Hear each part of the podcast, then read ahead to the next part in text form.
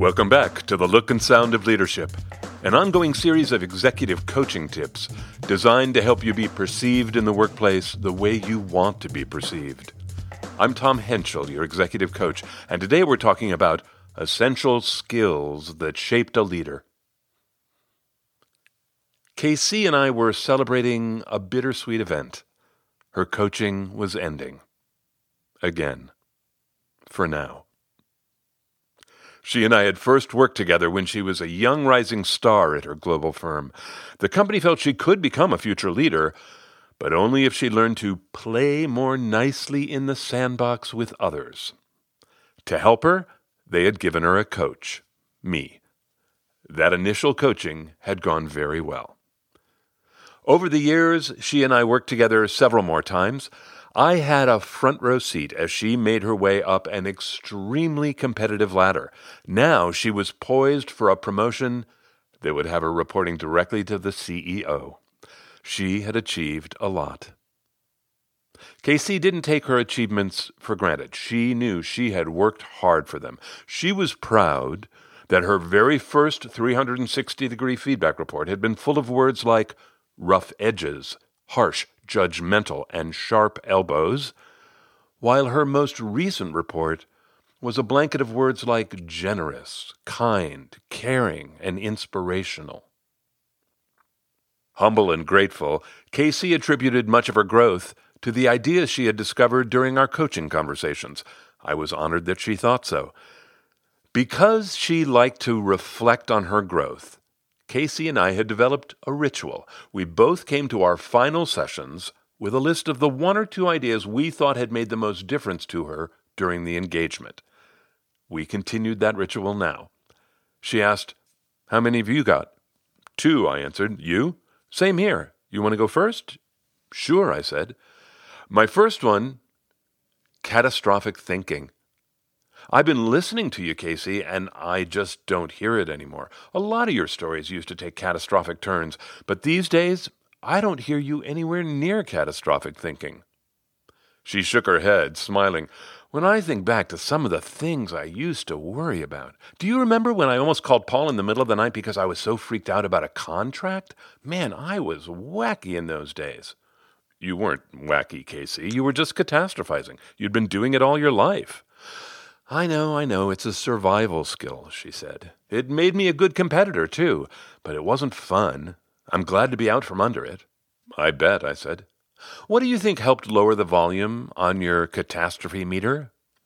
Reality testing, she said. Asking myself, is that likely to happen? Is it even possible that it could happen? And then trusting that I know the answer. You know, don't tie myself up in knots, second guessing myself. Move on. You know what I've found? When I'm not catastrophizing, I have so many more choices. Choices? I asked. Yeah, she said. When I catastrophize, I get super focused on fixing whatever I think the problem is. It doesn't feel like a choice. But once I start reality testing, it's like I'm looking out from a hilltop. I can see all different directions. It's so much better. I'm glad for you, I said. Me too, she said. What's your other one? Fewer words, I answered. You're doing it more and more with me. I hear the difference. You're using fewer words. You repeat yourself less. You speak in shorter sentences. I think it's going to make a big difference for you in front of the senior team. It already has, she said. The way I talk in our business reviews is so much different from what I used to do. I'm much more concise now. And do you know where else? With my teams. I am getting good at editing while I talk. What's that like? I asked. While I am talking, I say to myself, Short sounds confident. Stop talking sooner. And I do. I have no doubt that it's better. I can hear it. Ooh, but you know when it's tough? Wow, if I am tired, Self editing takes a lot of energy. If it was a bad night with the kids, I probably can't do it as well. I said, You just said fewer words is better. Was fewer words one of the items on your list? No, but it could have been. Catastrophic thinking could have been too. But nope, I've got two others. Here's my first one relationships over results. I remember the moment when I felt that switch flip. Do you remember this story? About you and Paul in New York? Yeah, it is still in my head like a vision. You know, we're standing in the lobby of the hotel. All I want to do is go up to my room and be quiet for a while. But he wants to tell me these ideas about the presentation we're making the next day. I swear, it was like there were two roads in front of me, clear as day. One road was results. Go up to my room, get some work done, recharge for the next day. The other road was relationships. Sit down, listen to one of my direct reports, tell me his ideas. And you know, there just wasn't much debate. Clearly, I was going to sit down and listen to him. And that was different from what I had always done before. And I am so glad I did it. It was great. Great how? I asked. That conversation strengthened our connection. At least it did on my side. I won't speak for him, but I think it did. He speaks up more now than he used to, and that's great. Plus, that night, he had two really good ideas, and that was great too. I said, You invested in the relationship, and the results got better too. She shook her head at a memory. Well, you and I used to argue about that. Do you remember? Results versus relationship? Oh, absolutely. Yeah, that's why the story is so great. I used to be so driven, you know, put points on the scoreboard. Points are all that matters. I just don't think that way anymore. How did that change? She thought, and then said slowly, I started believing relationships matter. And it wasn't either or. You can get results and build relationships too. Getting results doesn't have to mean dead bodies. Anymore, I said with a smile. Right, yeah, it used to mean dead bodies for sure. Those were my rough edges. Which brings me to my second item. I am not over this one by any means, but it's so clear to me how important it is. Don't take things personally. I said, Ah. Uh. She said, I don't think I told you this, but at our last business review, Emeka, the CFO, threw a real hardball question at me. And he wasn't being mean or anything, but he really put me on the spot. And you know what? It just felt like a volley in tennis. I played it back to him the best I could, and I moved on. Later that night, I was thinking, you know, at another time in my life, that question would have gutted me. I would have been so wounded. How could he ask me that in front of the team? Couldn't he at least have given me a heads up? I would have taken it completely personally, and now it barely registers. I said, It sounds similar to not catastrophizing. Does it? she asked. Don't take it personally feels different to me from not catastrophizing. To me, not taking things personally is about separation. Mecca's going to do whatever he does, and whatever he does isn't about me. He's him, I'm me. But not catastrophizing. She stopped talking, lost in thought. And then she said, No, actually, now that I think about it, you're right. They're both about perspective aren't they? When I catastrophize, I lose perspective on what's real. When I take something personally, I lose perspective on the other person. I guess they're more connected than I thought. I nodded. That's interesting. She said, You know another way they connect? Abundance. They both have their roots in abundance. You know, if I really believe there's enough of everything to go around, I don't have to take anything personally. And if I stop believing in catastrophes, I don't have to hoard anything. I can live in abundance, and I want to live in abundance. I'm such a better person when I do. Maybe abundance should be on your list, I said with a smile. Maybe it should, she agreed. Within a year of that closing conversation, KC got her promotion. She was generous with gratitude for the skills that she had learned that had allowed her to grow into the look and sound of leadership. I am so glad to tell you about Casey. Casey was unlike any leader I had met. I will tell you my favorite story about Casey and then I'll tell you why I think it's important. So it was our very first coaching conversation. I was in her office and I had brought her 360 degree feedback report with me. Now, I knew this report was pretty harsh. There were a lot of people who were upset with her, and they were not pulling their punches in this report. It's my job to deliver this report, but I don't really know this woman, right? I have no idea how she might respond. I hand her the report. She begins reading, and she's not like racing through it. She's taking it in. She gets to the last page. She closes it. She looks at me and she asks, Can I read this again? And I say, Sure.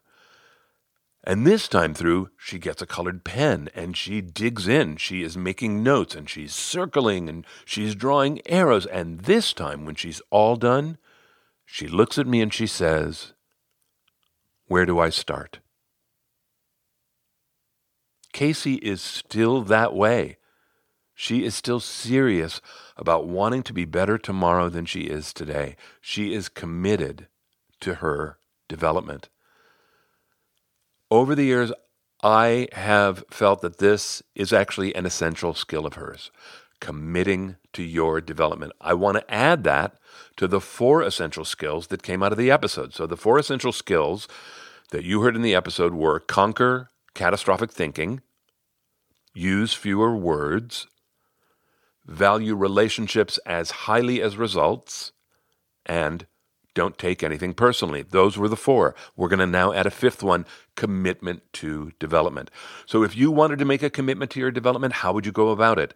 I want to encourage you start with this question What part of you would you like to be better a year from now? Now, maybe you've already gotten some feedback that's going to help you decide what part of you that will be. Maybe you can see that your workplace really values leaders who have one particular skill, and that will help you decide what part to work on. Perhaps you've listened to this episode and one of these skills caught your ear. Great. Once you find a skill to focus on, think of it every day. You don't know what you're going to find. Just get interested in it. Follow it down the rabbit hole. Talk about it with people. Make it your new obsession. If you commit to it like that, it will be better a year from now. So if you'd like to commit to your development, but you aren't sure which skill to start with, here are three resources for you. They're all linked in the show notes. The first one is linked to another episode like this one. It has its own list of quote unquote essential skills. That episode is called The Executive Executive maybe listen to that one and maybe there will be a skill there that will spark you. The second link is to a PDF in the Essential Tools bin called Four Factors Executives Need to Be Effective. So there's another list that you could look at to find something that sparks you. And the third link is my email address. If you're ready to make a commitment to your development, let me know how I can support you. Reach out to me. I'm happy to help. All of that is the idea of making a commitment to your development. It was an essential skill for KC. I think it can be for you too. KC is such a great model for leadership. There's so much I learned from watching KC. I want to pull two more skills out of her story. Think about the activity of the episode. What were we doing together? We were coming to the coaching session with the specific intention of reflecting on what had worked for her. The whole ritual was one of reflection. I do not do this with every client, but KC loves to do it. And this is her skill that I want to put on the list the ability to reflect. Casey was always asking herself, what could I do better? What lesson can I learn here? Her thoughts turned inward automatically. She would think about her actions and she would think about her thinking. Reflection was a natural part of who she was. And over the years, her ability to reflect gave her a lot of benefits. One was she gained mastery over her brain. You know, sometimes when her thoughts turned inward, they would get out of control. They would turn into catastrophic thinking. But she was able to reflect on those experiences, learn from them, and over time, her ability to reflect gave her mastery over her brain.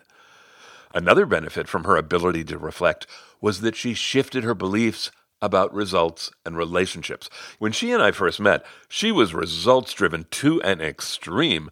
Relationships were real, yeah, sure, but you know, they were just a means to an end. They weren't in any way her main focus.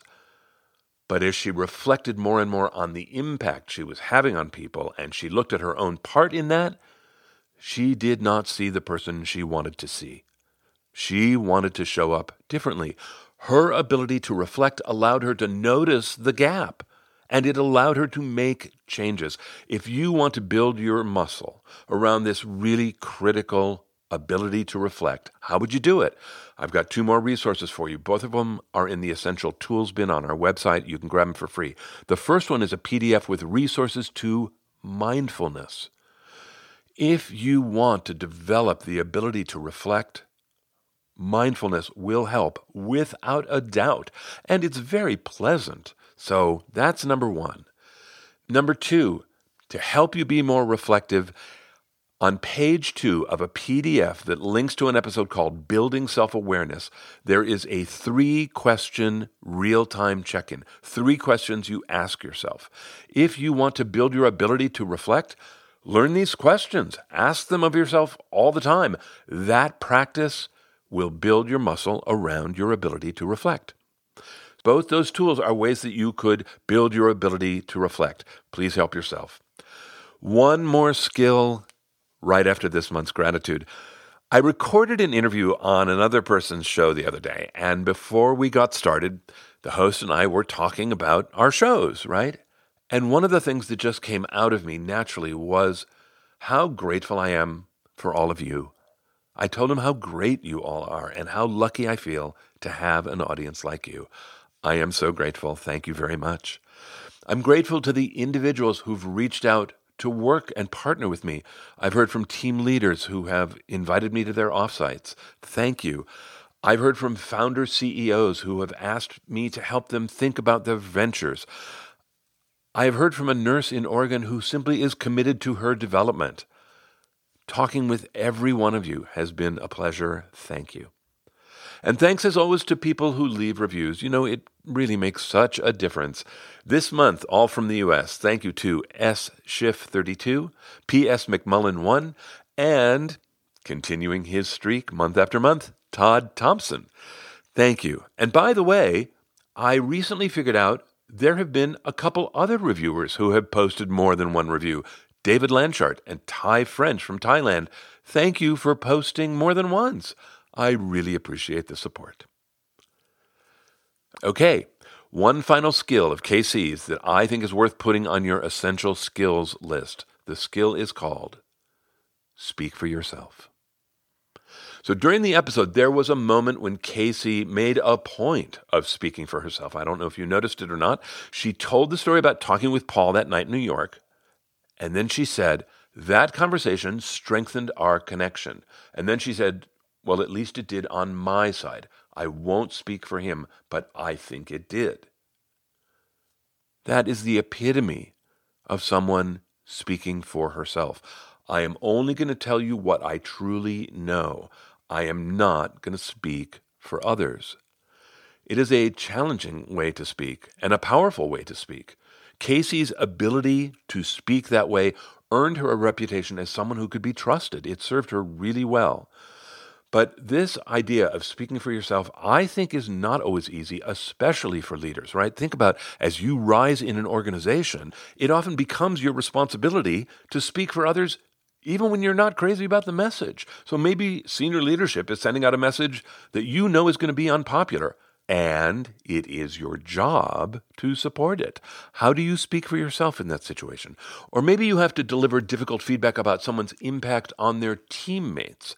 How are you going to deliver the feedback and also speak for yourself? Casey, who was reflective and committed to her own development, often used her time during our coaching sessions to figure out how she was going to speak for herself in different situations. She and I would rehearse together. And what emerged, I heard, over time was her leadership voice.